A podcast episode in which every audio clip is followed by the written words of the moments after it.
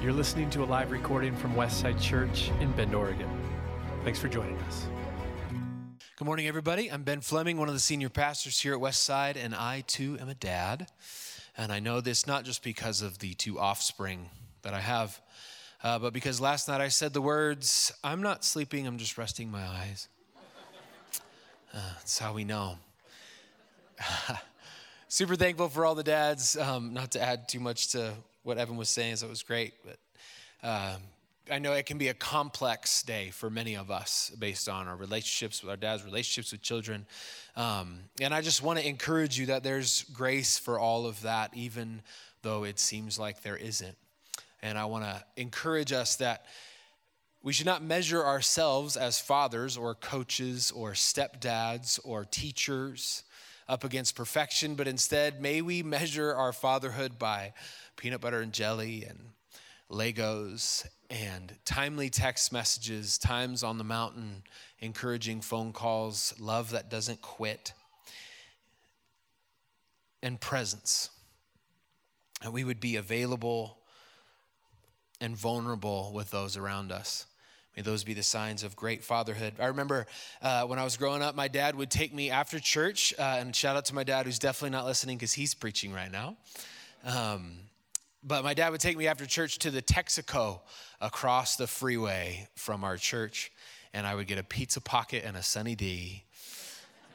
Sounds like heartburn now. Sounded like a delicacy then.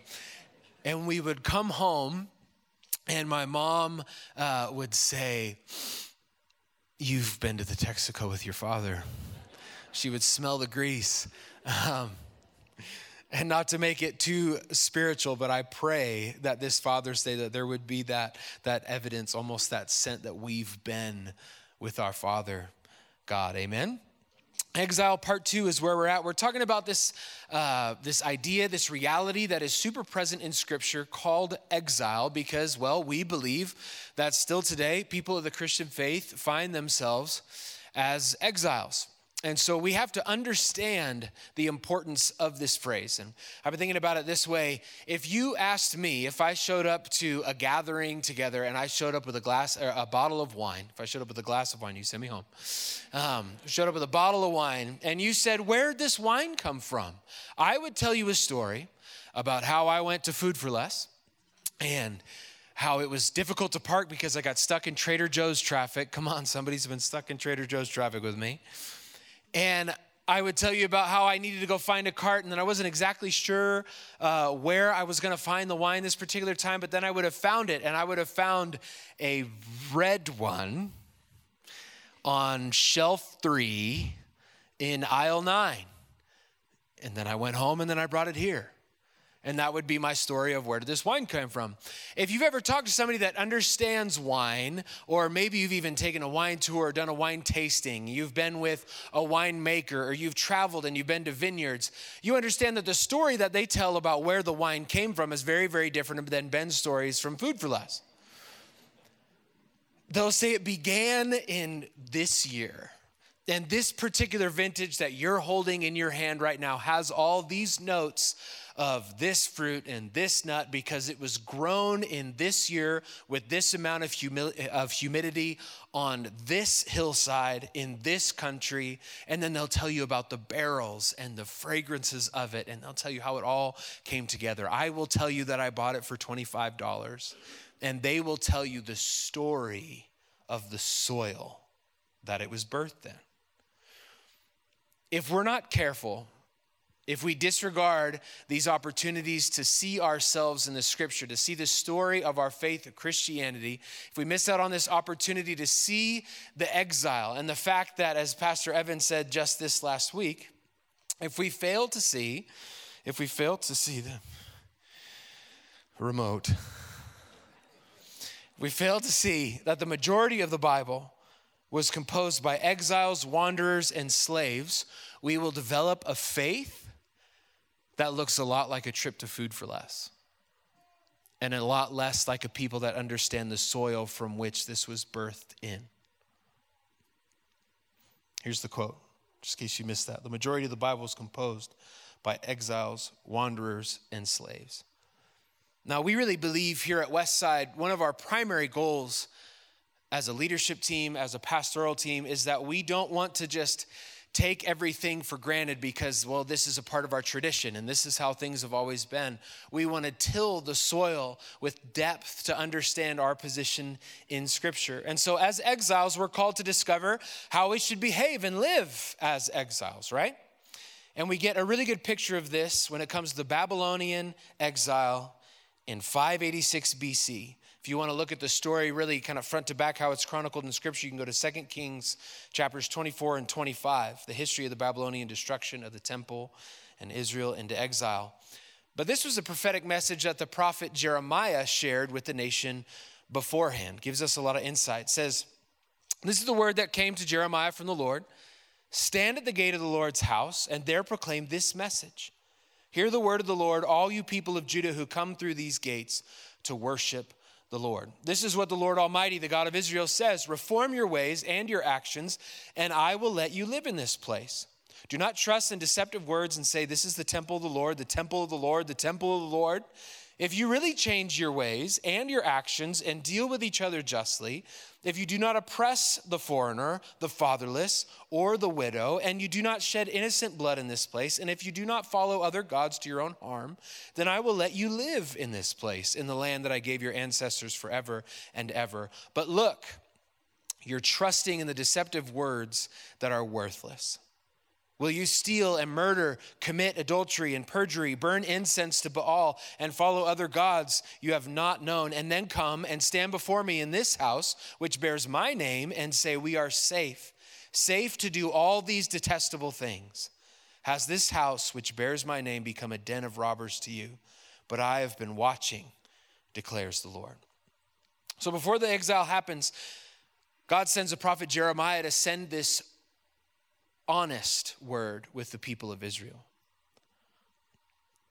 And what it comes down to is he says, This temple that you guys love so much and believe so much in, you worship God in it like nothing is wrong, and yet you go out here and you've adopted all of the customs of the culture around you. You've even come to the point where you are sacrificing children like the neighboring nations around you.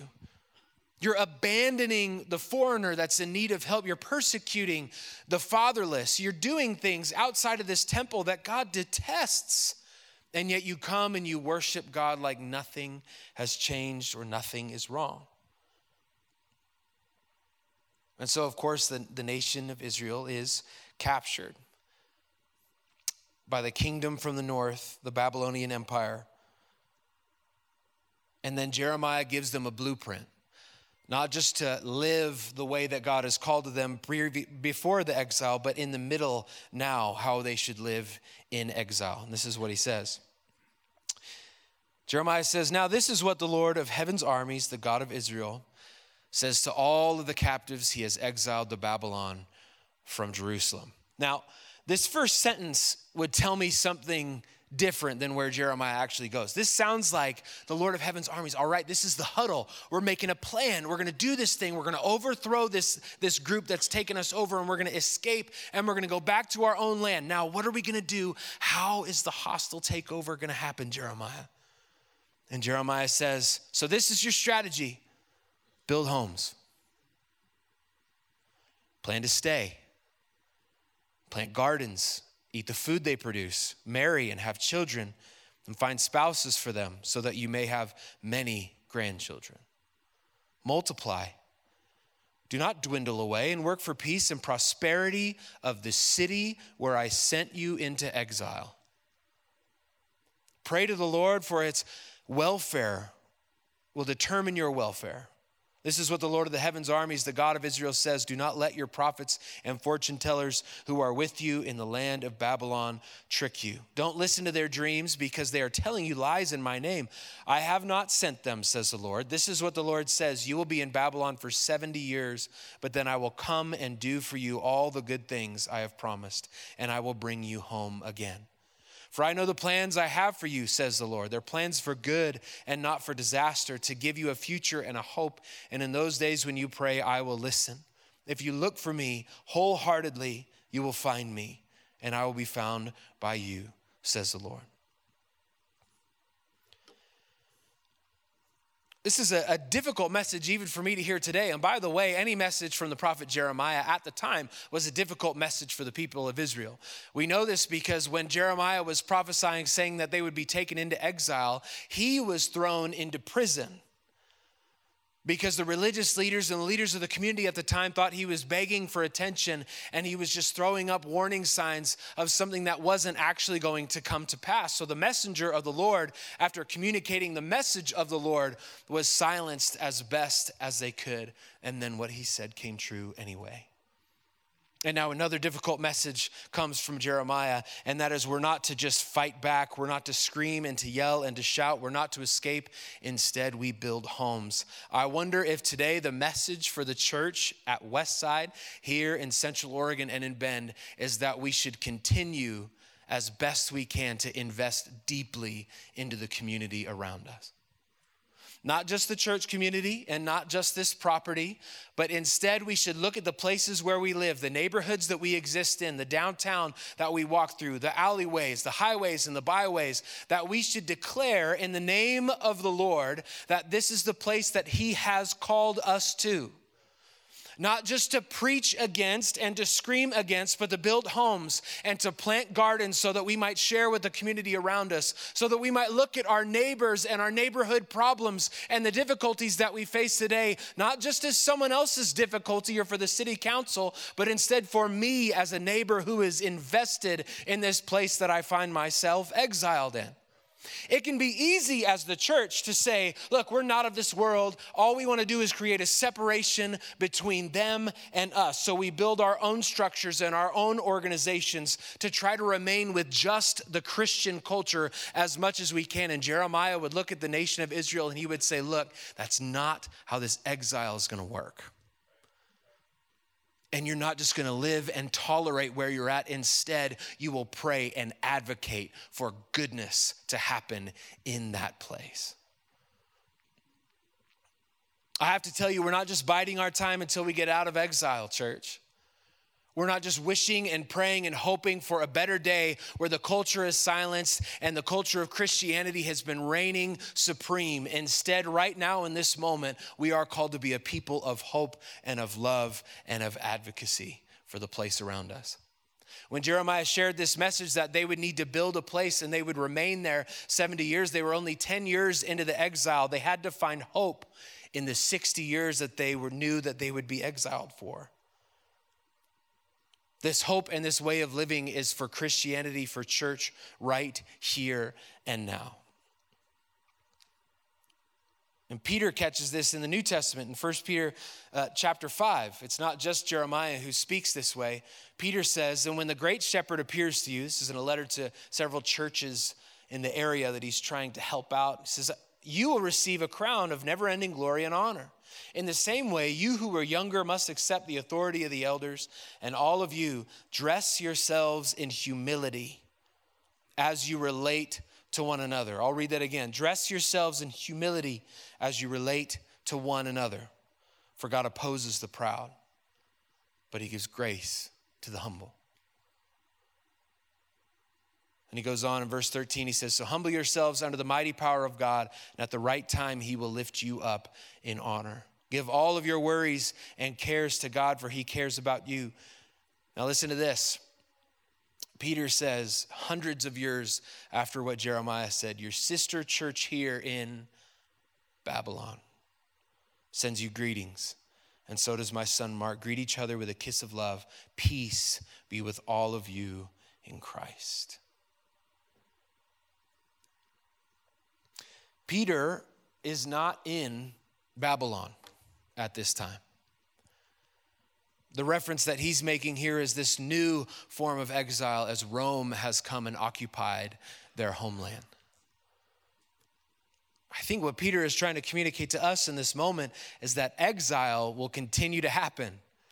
And all these victories, while they're sweet and they're beautiful, still we remain in this place waiting for this ultimate kingdom of God has come. And in the meantime, we try to create heaven here on this earth.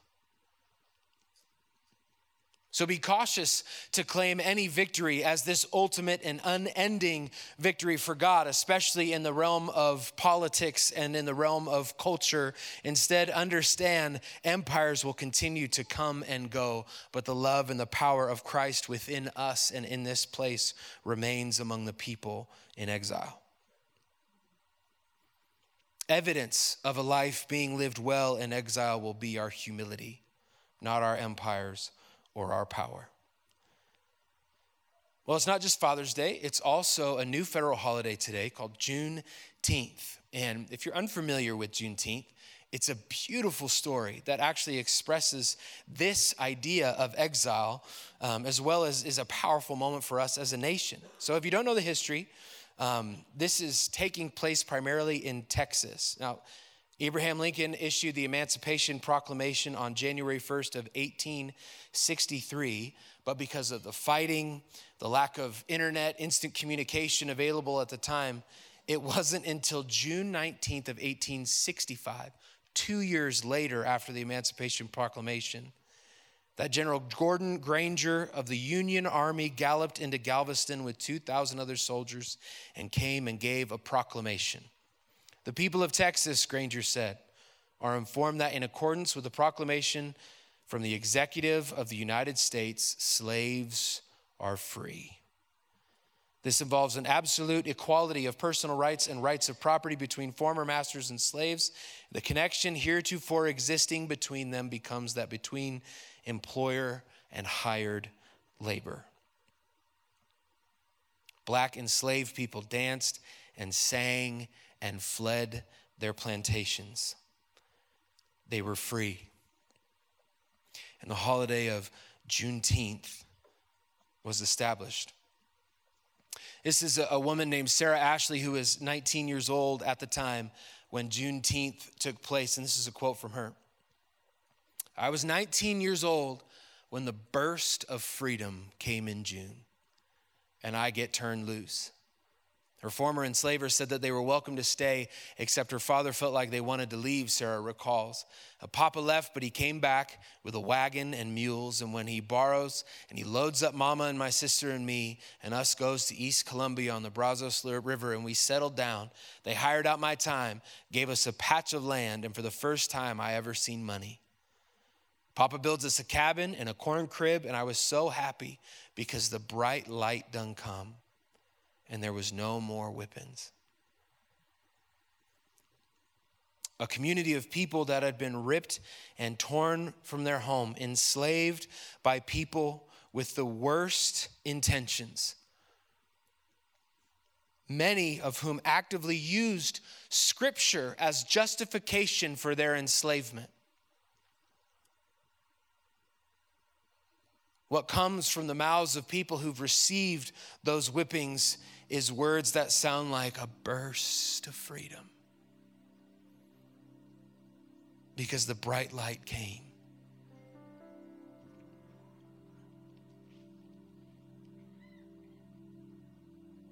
Now, this wasn't the end of exile for black Americans. Shortly after, just a year later, the Black Acts of 1866 took place, dramatically restricting the ability of black people to move and participate in their communities around them.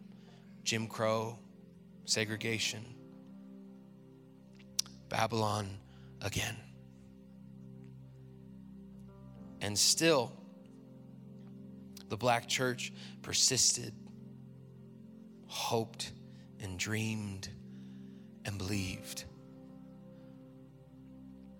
And the words coming out of incredible, intense pain and persecution sound like this from Wallace Willis in his song, Swing Low, Sweet Chariot. I'm sometimes up and sometimes down, coming forward to carry me home, but still my soul feels heavenly bound, coming forward to carry me home.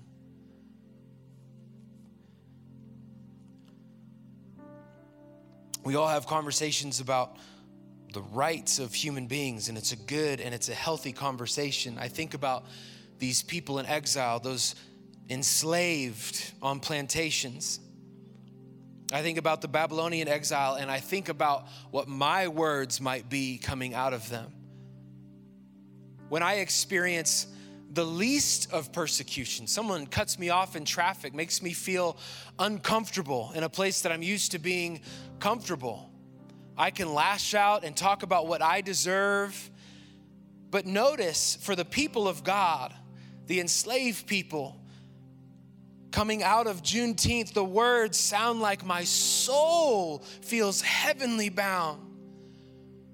God is on our side. It's a burst of freedom. I wonder if we, as the people of God, our language should sound as people in exile of dramatic and intense and unending hope and love and kindness that while there is still a conversation to have, there's still a place to move, there's still justice to be done in this world, and the church should be at the forefront to help create that justice. Maybe even in the midst of exile, our words could be the sweetest, the lovingest, the most powerful things on this earth. So, Father God, we give you praise and glory today. We pray that we would be a people, as Peter said, of kindness. Even in the middle of difficulty and wondering 60 years, 70 years, I pray that we would be inspired by the black American church and the history of it, Lord Jesus.